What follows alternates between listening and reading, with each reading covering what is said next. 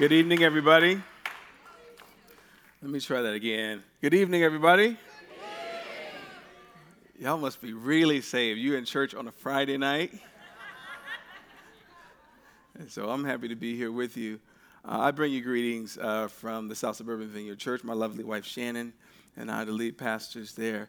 It's so uh, great to be here with you. I'm grateful uh, to Pastor Ted and Brittany for this invitation. I would come to speak at the Evanston Vineyard uh, for any subject, but when Ted started talking to me about the subject and sort of theme of the conference, the spirit and the common good, I was really, really up to come and engage this. This conference title is super compelling, is it not? Some of you are here because of this conference title, and maybe you didn't know what all of it, it entailed, but you said that's a really catchy title. I'm kind of interested in both of those things. Maybe let me move toward it. The Holy Spirit and the common good are two interesting subjects on their own, but together they are super interesting, and I'm super eager to engage this because, after all, we are His church. Amen? God's favorite tool to get His most difficult work done in the earth. We are not just His church, but we are full of His Spirit, and He's empowered us to do the work. And ultimately, we exist for the greater glory of God and the well being of others. Maybe you didn't know that, but ultimately, you and I were created, placed in the place where you live, given the gifts you've been given, the sensitivities that you've been given, the story that you've been given, not for yourself and for your own purposes, but for the greater glory of God and the well being of others. It's very Ignatian, isn't it? But this is an important conversation that we're having this weekend simply because some of us can too easily focus on the glory of God part, right? We love to soak in the presence and just get hugs from Jesus. We love to follow all the rules and check all the proverbial boxes, all while neglecting the well being of others part. Isn't that really our sickness? Isn't that really uh, what's particularly fallen about humanity and our world as we know it? Isn't this what makes us particularly sinful? It's because it can be easy to focus on the well being of ourselves at the expense of the well being of others. It can be easy to focus on the well being of a select group of people um, or the interest and well being of a narrow slice of the human population while neglecting the common good, the well being of all people, everybody, everywhere. And this is our problem. This is our sickness, and the symptoms of our sickness can be seen all throughout history, can it not? Slavery, apartheid, the Holocaust, racism, sexism, and all forms of systemic injustice all over the world, war and unrest. And I say that just as we're not even eight days into the freshest conflict raging in the Middle East. And those are all the big historical things that we'll be talking about for a long, long time. They'll be etched in the pages of our history books. And on top of that are all the local ways this particular sin comes to bear, not just in our own life, but it lands awkwardly on other people. And because of this sickness, because of our sin, because of the fallenness of the world, it's essential that we come to understand the role and the work of the Spirit and how it intersects with our pursuit of the common good or the well being of others. I love this account in Luke of Jesus going into the temple, being handed the scroll, verse 17, the scroll of Isaiah. The prophet was handed to him, and he unrolled the scroll and found the place where this was written The Spirit of the Lord is upon me for he has anointed me to bring good news to the poor. He has sent me to proclaim that captives be released, and that the blind will see, and that the oppressed will be set free, and that the time of the Lord's favor has come. He rolled up the scroll, handed it back to the attendant, and sat down. All eyes in the synagogue looked at him intently. Then he began to speak to them The scripture you've just heard has been fulfilled this very day. Very common passage for many of us, right? Now, there were no microphones in the first century, but I imagine if Jesus had one, after he read it, he'd probably drop it.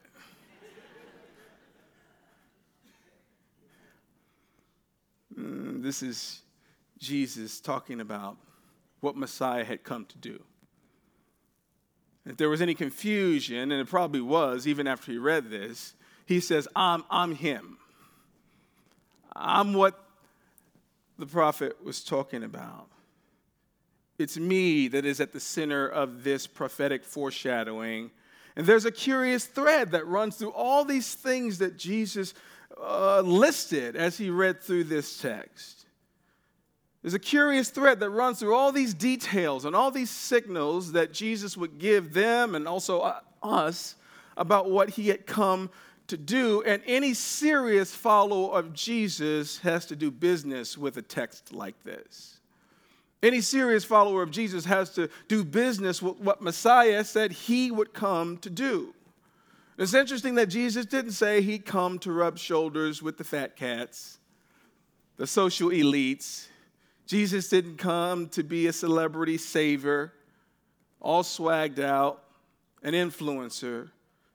No, he said the Spirit was the source of the anointing and power that would help him do the work. And what is the work? He lists it for us to bring good news to the poor, to proclaim that captives will be released. Y'all with me? That the blind will see, the oppressed will be set free, and the time of the Lord's favor is here. Now, notice who Jesus centers in his ministry. He seems to be bent on lifting up the underneath and setting wrong things right. Jesus, in his ministry, would come and find the person who is lofty and say, What are you doing up there? Get down here. In the same breath, he would see the person in the gutter of life and he would say to that person, What are you doing down here? Get up here. Pull down those who are lofty and full of themselves and important and see that person in the gutter and pull them up because all ground is level beneath what? The cross of Christ.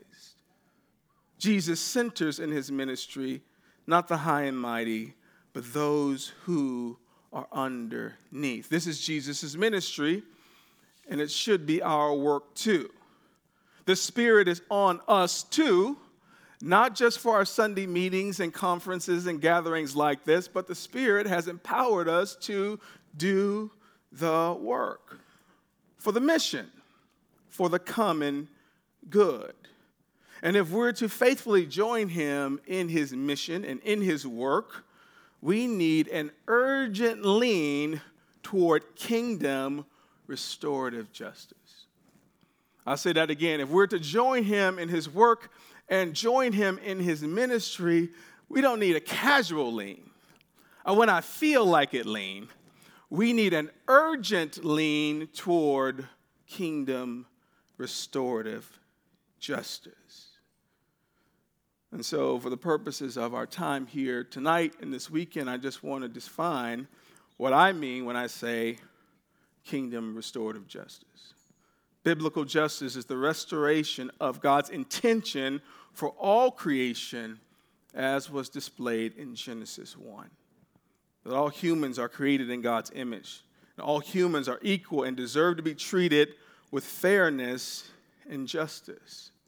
This is important because the fall of mankind threw the world into sinfulness, some of that sin that I was just describing, and confusion and injustice became the norm. It's the water we swim in. It's kind of like if you say to a fish, How's the water? The fish was like, What water? It's just like, This is just a regular day. And so we've just become well adjusted to injustice. And nights like tonight, and conferences like this conference, and churches like this church, and hopefully movements like our movement are supposed to wake us up a bit, right? And this means that we're committed in the vineyard to showing mercy and serving every person. This means that in the vineyard we care for the poor. This means that our design as churches are to be diverse and multiracial and not just diverse and multiracial with different looking people, but we want to be multicultural. We want to have a look and feel that will be like heaven. Now, some of you like, this sounds really great. I'm glad they invited him because this sounds like something I'm really interested in. And my teaching assignment tonight was to get you excited about kingdom justice, was to get you excited about all the things I just talked about, but I also came on assignment to warn you that everything I just talked about sounds really good and really poetic and really kumbaya ish on paper. But I came down here to warn you at the outset that if you start to engage in this sort of work, you will get into some trouble. Now, some of y'all like trouble too much, but most of us are trouble averse. And we don't want no problems. But this is the kind of trouble that I think is good trouble. Somebody say good trouble. One of my heroes is the late John Lewis, and some of you might be familiar with John Lewis, U.S. Representative, uh, U.S. Representative for Georgia's 5th District, and he served from the late 80s into uh, 2020. And he was one of the original freedom riders. He marched with Dr. King, and he's one of the key figures in the famous nonviolent civil rights movement in the Jim Crow South in the 1960s. And in an interview on CNN about an exhibit honoring his life, Lewis said that as a boy growing up in Alabama, he noticed segregation. He noticed signs every place that said whites only, and he noticed people being treated harshly, and he would ask his mother and his father, why was this the case? What's with these signs? Why can't we drink from that fountain? Why do we have to get on the back of the bus? He would barrage his mother with these questions, and his parents would say to him, John, that's just the way it is. It's just the water we swim in. And concerned for young John's safety, his parents would often tell him, John, don't get in the way. John, don't make waves. John, please don't get into trouble. But there was a problem. John uh, was absorbing the words of civil rights activists. And something within him was stirred and he says that Dr. King and Rosa Parks and others had inspired him not to stay away from trouble, but to get into trouble, but he called it good trouble. He called it worthwhile trouble, noble trouble, and he pondered in his mind that maybe, just maybe, we can be a part of a new generation of young people to get in trouble, good trouble, necessary trouble to make our country and to make our world a better place. Sounds like John's talking about the common good. And I'm inspired myself by civil rights movements, heroes like John Lewis, who believed that freedom couldn't wait when folks died and sacrificed and were imprisoned. And I shudder to think about what my life would be as a black man had they chosen instead to stay out of trouble. I tell you a secret I'm, I'm a rules guy. I don't like to break the rules. I like to figure out where the foul lines are and stay in them. I don't like to make waves, and I don't like to make trouble until I remembered that a lot of what's been wrong with the world has been legal and lawful and legitimately on the books. Things like slavery, things like apartheid, things like the Holocaust. These things have been legal. And I can't shake this whole idea, especially at this stage of my life, that if I'm living my life right, there's going to be some trouble. I can't shake this notion. I've seen too much. I've read too many books. Too many of my heroes got in trouble. I've seen too much to not know that if I'm living my life right, I will start some good trouble. That if I'm living right, I'm going to make somebody mad. That if I'm doing my life right, some folks aren't going to want to see me coming. And you ought to be concerned that everybody likes you. if there's no place in your life where you aren't upsetting evil or disrupting injustice, if everybody loves to see you coming, you might be a good guy, but you also might not be on mission. Y'all still with me? I'm talking about good trouble. And the implications that might have for us as kingdom people who are full of the Spirit empowered to continue the ministry of Jesus, to preach the gospel, to heal the sick, and to set the captives free, to lift up the underneath. We're talking about good trouble. Now, there's a spiritual component to this because we're full of the Spirit and we're pushing back, actively pushing back against the kingdom of darkness. But there's also a human factor to all of this, rooted in God's heart for people and to see them saved and walking in freedom and experiencing kingdom justice. I'm talking about good trouble. And This just doesn't mean landing on the right side of any given issue, but it means handling the people well in the process. We're talking about the common good.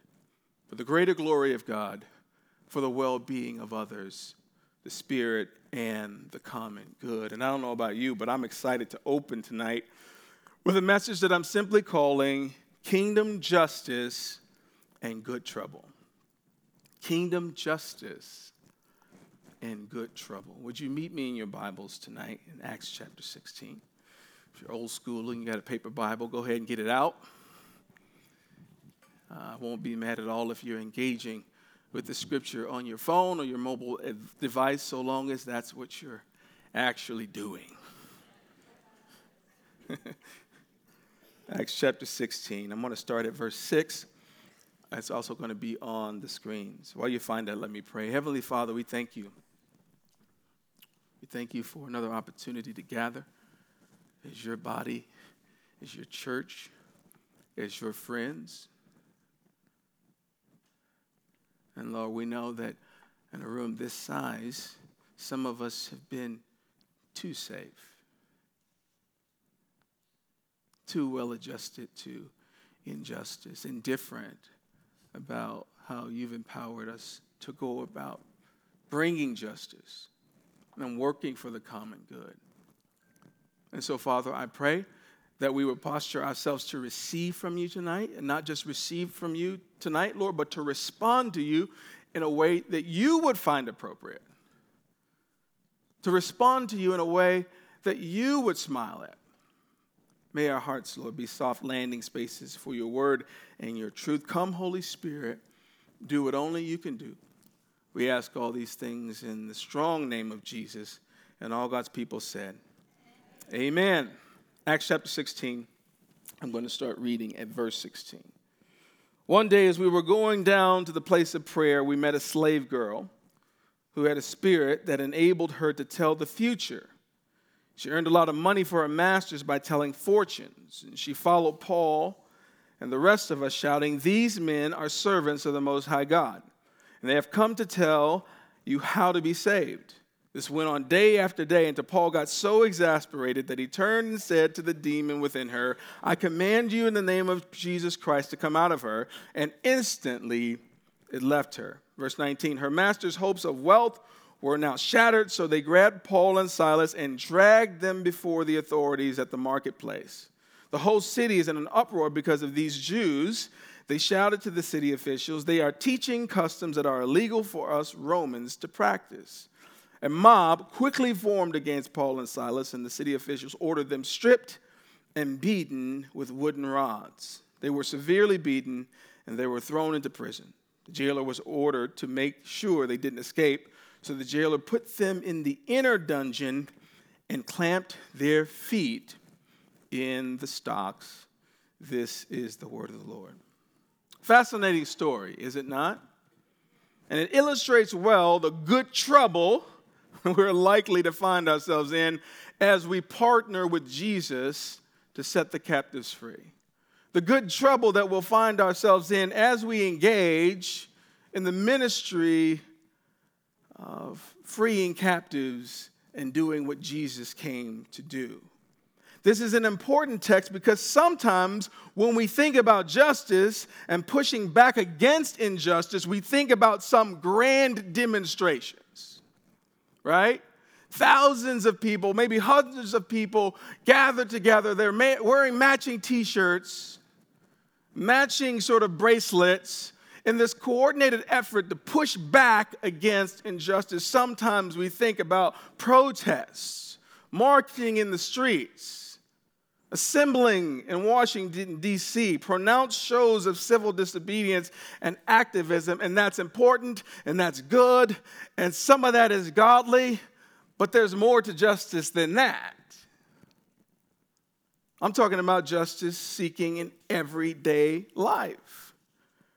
As I look at this text, though, I'm struck by how all this happened in the routineness of Paul's day. He sees this opportunity, and, and, and, he did leave the house that morning wearing, you know, slaves' lives matter shirts. He didn't put into his backpack on that morning extra pair of socks and underwear because he intended to spend a few nights in jail. He didn't have a quart of milk in his backpack in case he was sprayed with, you know, tear gas. He wasn't prepared for this. This was just a regular day for him. And I think this is super important because we need to stop seeing justice and fighting for justice and kingdom justice as something we do in grand demonstrations, but something that we could and should participate in every day if you have eyes to see it. And so, as I walk through this today, I want to give you a few reasons why kingdom justice and good trouble is necessary and worthwhile. First thing I see in this text is that there are captives everywhere. To put it a different way, there is injustice everywhere. There are folks under the boot of life everywhere you go. They're all around us. And if you have eyes to see it, if you're interruptible enough to see it, it will arrest you. But you got to be awake dare I say it, you got to be woke.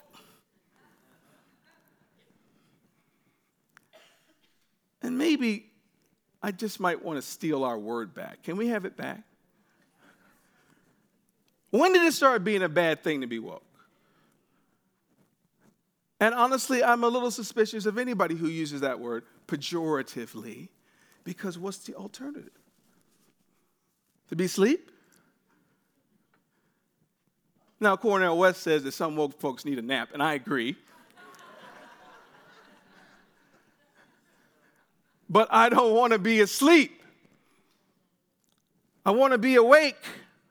I want my eyes open. I want to be interruptible enough because something might cross my eyes that the Lord wants me to deal with. There might be some muted forms of injustice that I may have gotten too well adjusted to that the Lord might want me to deal with. And this happens to Paul and his companions just on a normal workaday day. It says, as they were going down to the place of prayer, they met a slave girl who had a spirit that enabled her to tell the future. We also learn in this text that she earned a lot of mo- money for her masters by telling fortunes and that she was following Paul around, giving him compliments. Now, one compliment is good, maybe two or three, but this went on for days and days and days. And after all, Paul got sick of it. So he got exasperated and turned and said to the demon, I command you in the name of Jesus Christ to come out of her. And instantly it left her. Now, I hold Paul in high esteem. Uh, but what the scripture doesn't tell us is that Paul was moved with compassion for this woman. It tells us that he was annoyed. the demon got cast out, not because of compassion, but because Paul was annoyed. And this seems so unspiritual, doesn't it? But kingdom people can see annoyances as, as opportunities. That's why you got to be woke. That's why you got to be interruptible. That's why you got to be paying attention because the Spirit might be inviting us into something to respond somehow to something that's not right in front of us. Paul was annoyed. And Pastor Clifford Turner, who was my childhood pastor, was fond of saying that the thing that annoys you most about the world can often be what God is calling you to help fix about the world. Now, we're talking about the common good. We're not talking about you didn't, you didn't get enough meat at Chipotle, right? or that the Wi Fi is slow. Maybe you can argue that that's a common good issue, but I would push back against that. But the things that annoy you might be what God has hardwired you to help fix about the world. I know this is true in my own life.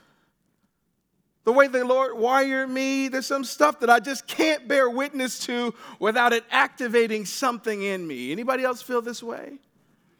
There's some stuff that you can't say around me without getting a reaction. There's some things that I just cannot witness being done to another human being and be able to hold my peace. Am I the only one in this quiet church? Some things that bother me in a kingdom way, and I can only conclude that it's the Spirit of God in me that won't let me rest, that won't be okay, that won't let me be okay, that won't let me get well adjusted to the wrong things that I'm experiencing, Paul was here. Paul took note that she wasn't just an annoying young woman, this woman was under demonic influence. She was captive. And I wonder what you might experience as the captives in your world, those who are oppressed in your world those who are gripped by something that won't turn them loose. If you really search the rooms of your life, you might find that those persons exist, but they're encased in an annoying package. Somebody you see and pretend not to see.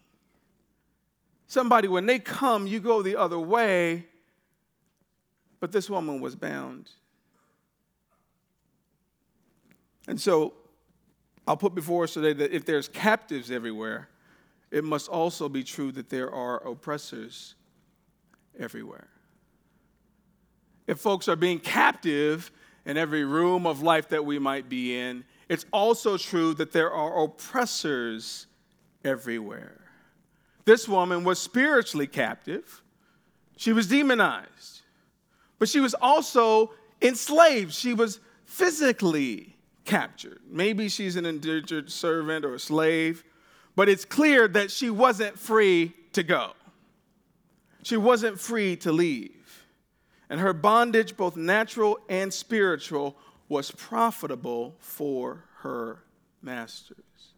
There was a connection between her spiritual bondage, she was demonized, and her actual status as the property of someone else her bondage, this unique strand of bondage, this intersection of spiritual and natural slavery was profitable for someone else. And when she was freed from her demonic oppressions, the scriptures tell us in verse 19 that her hope that the hopes of wealth were now shattered for her masters. And as a result, Paul and Silas were grabbed, dragged before the authorities in the marketplace, and they made a real big stink of it. Now, this story illustrates something very powerful, and that is this that there are always those who are heavily invested in the captivity and the bondage of others. There are always those that if you see somebody captive, if you see somebody bound, if you see somebody in a cage, proverbially, spiritually, or actually, there are persons that are actively benefiting from their bondage. Make no mistake, whether it's sex trafficking or the porn industry, whether it's substance abuse, whether it's a toxic, abusive relationship, whether it's emotional bondage or actual captivity or slavery, the powers in this world, racism, sexism, or any other isms, whether it's white supremacy or any kind of supremacy, there's somebody on the business end of that being oppressed, experiencing injustice, and there's somebody who is either passively or actively benefiting from that injustice. This is deep darkness that exists in this world the deep sort of darkness that kingdom of God folks like us are supposed to push back against. And since somebody is benefiting, actively or passively benefiting from injustice or the bondage of somebody else, they don't usually stop themselves, do they? Racism and systematic oppression doesn't unseat itself. That's our job. Sexual strongholds don't cast themselves out, do they? Enslavers just don't wake up one day and say, you know what, we've made enough money. Let's turn these people loose. Large white movements don't diversify themselves. Huge, powerful institutions that get rich on the backs of the small people don't stop themselves. Only a force that is stronger than that sin pushes back against it. Only voices that are more audacious and more righteously indignant and more courageous push back against the darkness and says, something ain't right about this. This has got to stop. This ain't right. And this is where you and I come in. Because God wants people free. Right? God wants the oppressed to be free. Your real friends want you free. Real Christians won't stand around injustice, they simply won't. And Jesus is anointed to break the chains, to open the cages of captives. And guess what? As his followers, as his disciples, as kingdom people, we are called and anointed and empowered to do the same because there will always be oppressors and captives everywhere. And since there will be captives and injustice, and since there will always be oppressors, if we go about the business of opening cages and setting people free and lifting our voices when we've been silent, there will also always be trouble. There will always be trouble. Don't think for one minute that you can go around loosening chains without consequences. Don't think for one moment that you can go around opening cages where people have been bound and somebody's been profiting from that bondage and there won't be consequences. Don't think that you can go about setting the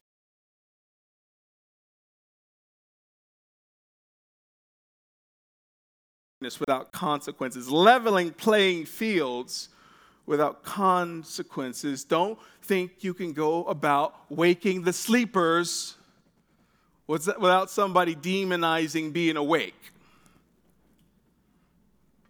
It just won't happen. There's no version of leaning into kingdom life, kingdom justice that doesn't get you in trouble with somebody. And as I said before, you should be concerned if you're not getting in trouble anywhere. And some of y'all got in trouble around 2020, had a little COVID crisis mixed in with a little bit of a racial crisis, mixed in with maybe there was an election or something that year. And some of y'all got into some real good trouble.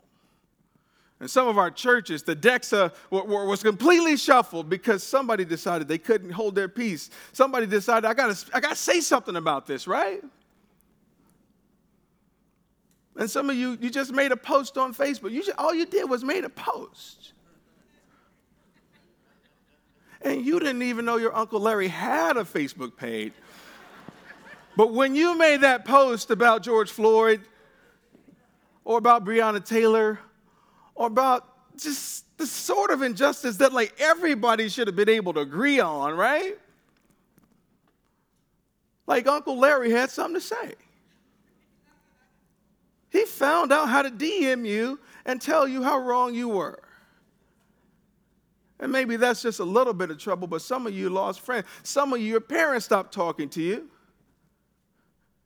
Some of you, the consequences of you like waking up and speaking up were fast, furious, and costly. Am I wrong? There's no version of this that doesn't cost us something or get us into trouble. Because maybe you had noticed this, but when you come on the Lord's side, like all of his enemies become your enemies. All of those forces that benefit from people being bound, slaved, kept down, which is the work of darkness. It's demonic force from the evil one. When you decide to wake up and to speak up and to partner with Jesus to set the captives free, to lift up those who are underneath, to open your eyes and to see where in your world and where on your job and where on your block and where in your own house that the Spirit of God needs to use your voice and your influence and your power to arrest that which is dark, to arrest that which is unjust. You think the enemy's happy about that? You think he's going to leave you alone? No, no, no, no, no. You get ready for some trouble. Rich Nathan always says that there's another team on the field. This is a spiritual war we're in. And he talks often about how if you ever played uh, football or something like that, you're running those plays and you, with no defense in front of you in practice, you just, I mean, every, every play is a touchdown, isn't it? But all of a sudden, when the defense gets on the field, those plays don't click, right? They don't, they don't work as neatly or as smoothly because there is another team on the field. There's a real enemy, there's a real kingdom of darkness. Where do you think all this stuff came from? And when you decide to be salt, and when you decide to be light, some of you, I know you've decided because you're wearing salt and light t shirts. And you decide that you won't blend in and become well adjusted to this darkness and to this evil you will get in trouble. Paul experienced this. A mob quickly formed. It's hard to gather people for good stuff, isn't it? But for this nonsense, a mob quickly formed against Paul and Silas. The city officials ordered them stripped and beaten with wooden rods. They were severely beaten, and then they were thrown into prison. The jailer was ordered to make sure they didn't escape. So they put him in the inner dungeon. He got in real trouble. He was in trouble, trouble.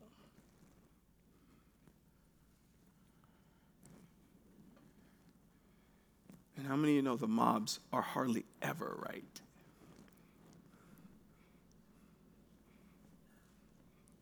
If you ever witness a hundred mobs, 98 of them are going to be on the wrong side of it. I don't know if you've been on social media lately. I don't recommend it. But the mobs and the masses are hardly ever, they're hardly ever on the right side of things.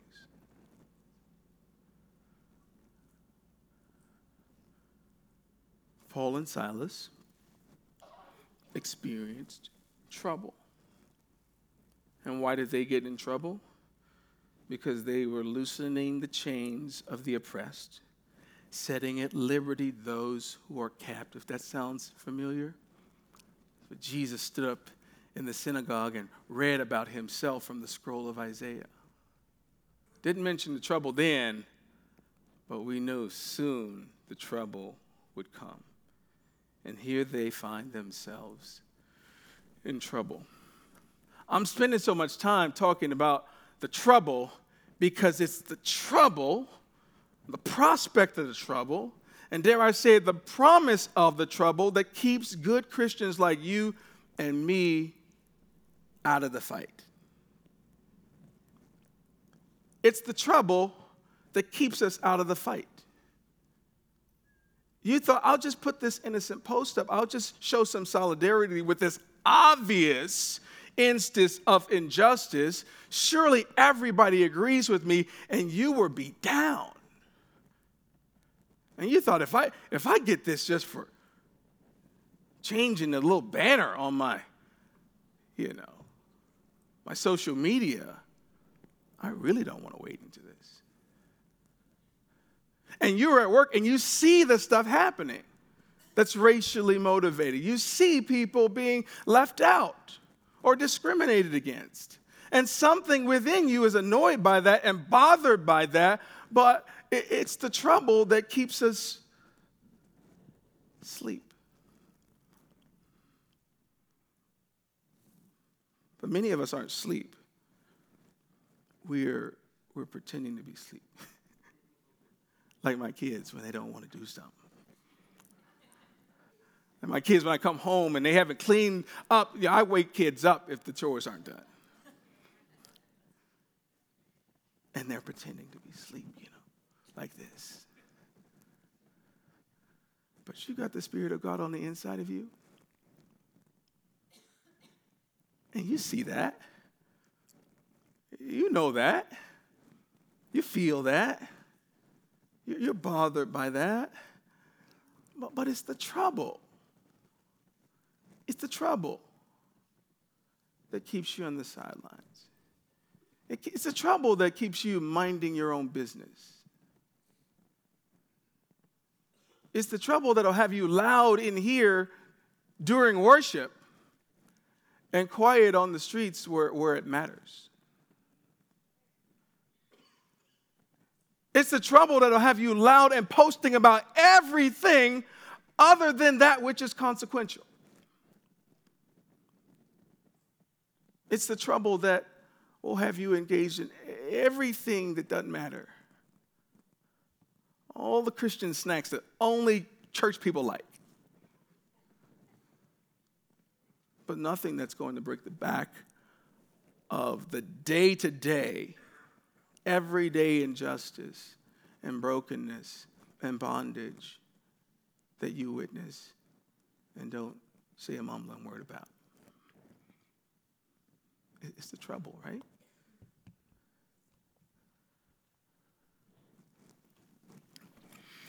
But our Savior, like, he got in a lot of trouble. and he wasn't even surprised that he got in trouble. In fact, if you read the prophets, he, he like, they, they told you that he would get in trouble. It told you that it, it pleased the Lord, right? To crush him. And so it was no surprise that when Jesus came, loosening chains, setting captives free, discipling others to do the same, that they would get into trouble too. And maybe you didn't know it, but you are the disciples of the disciples, of the disciples of the disciples. And so that ministry, fixing that which is broken, that ministry to the poor, that ministry to the broken, that ministry to those who don't have voice and power to fend for themselves, it falls to us. And some of us, the only thing keeping us from it, after all that has transpired in recent years, after all that has been chewed, swallowed, and digested before us, the only thing keeping us out of the fight is the trouble.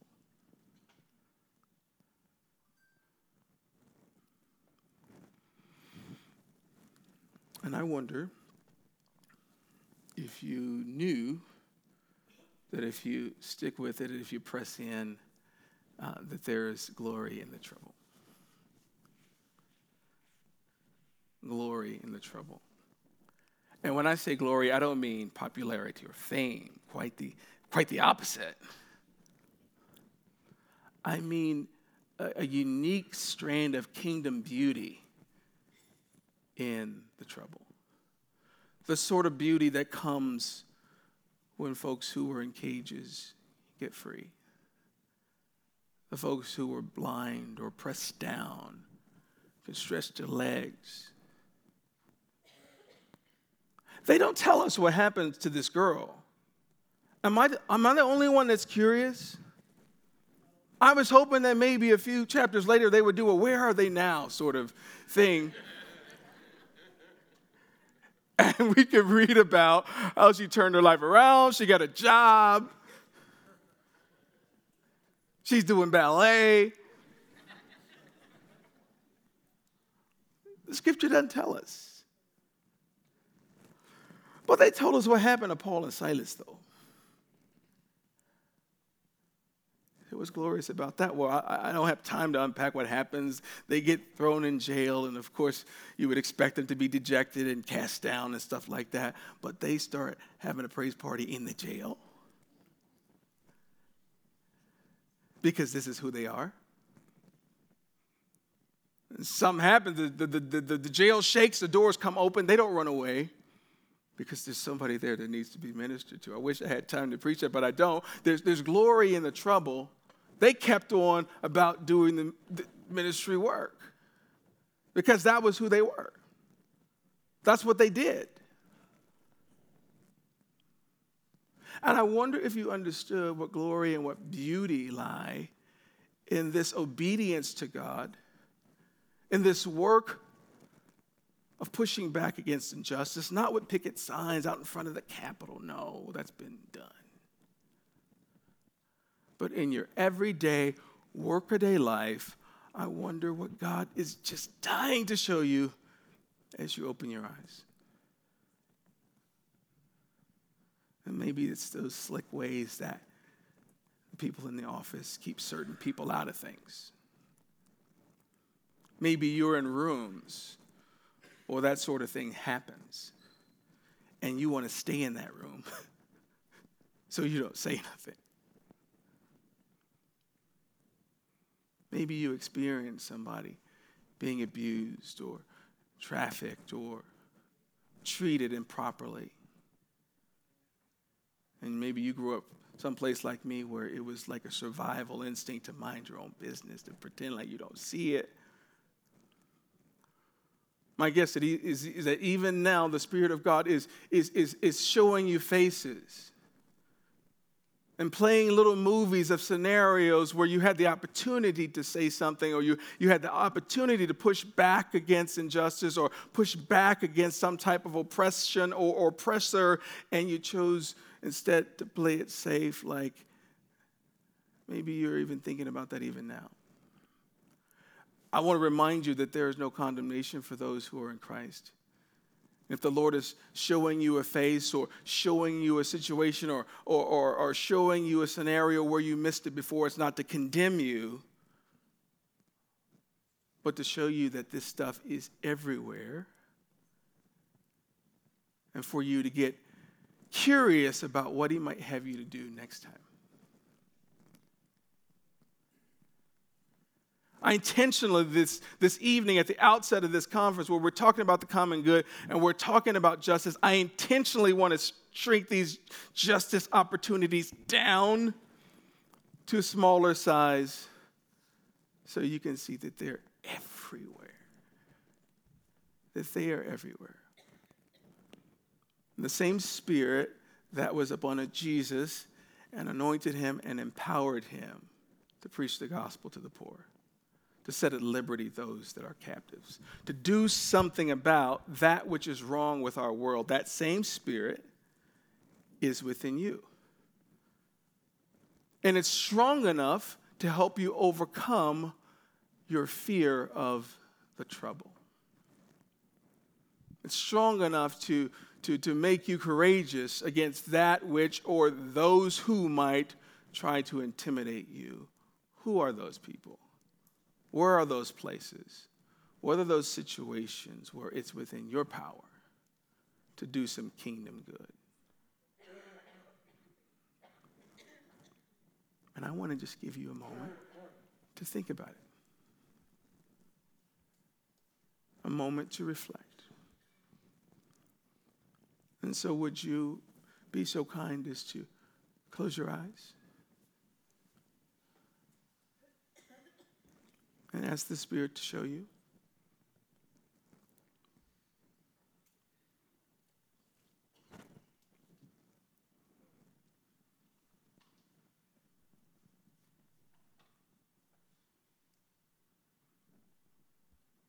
And if you feel comfortable, you can just whisper, Speak, Lord.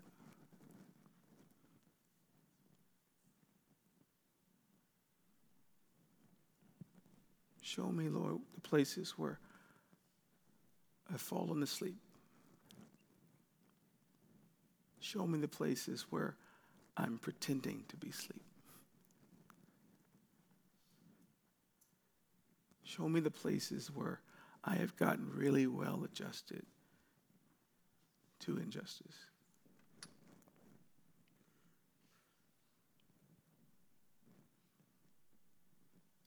Come, Holy Spirit.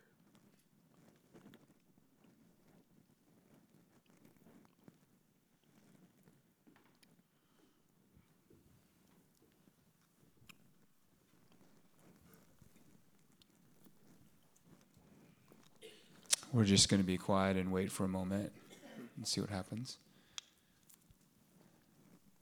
It occurs to me as uh, Pastor Geno is preaching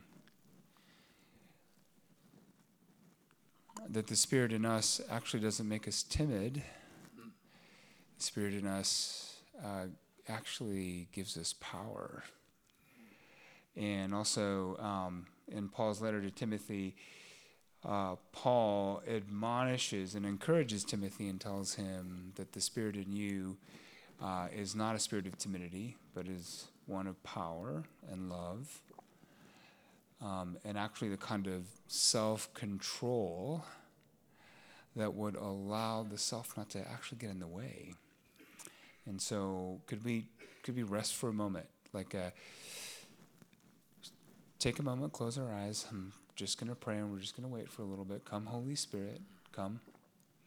I mean, it started to happen for some of us early when we got here. And I, I, think what was happening was God was starting to give us his heart. So I'm going to ask for more of that. More, Lord. More, more of your heart. Just rest and wait. Hmm. Come, Holy Spirit.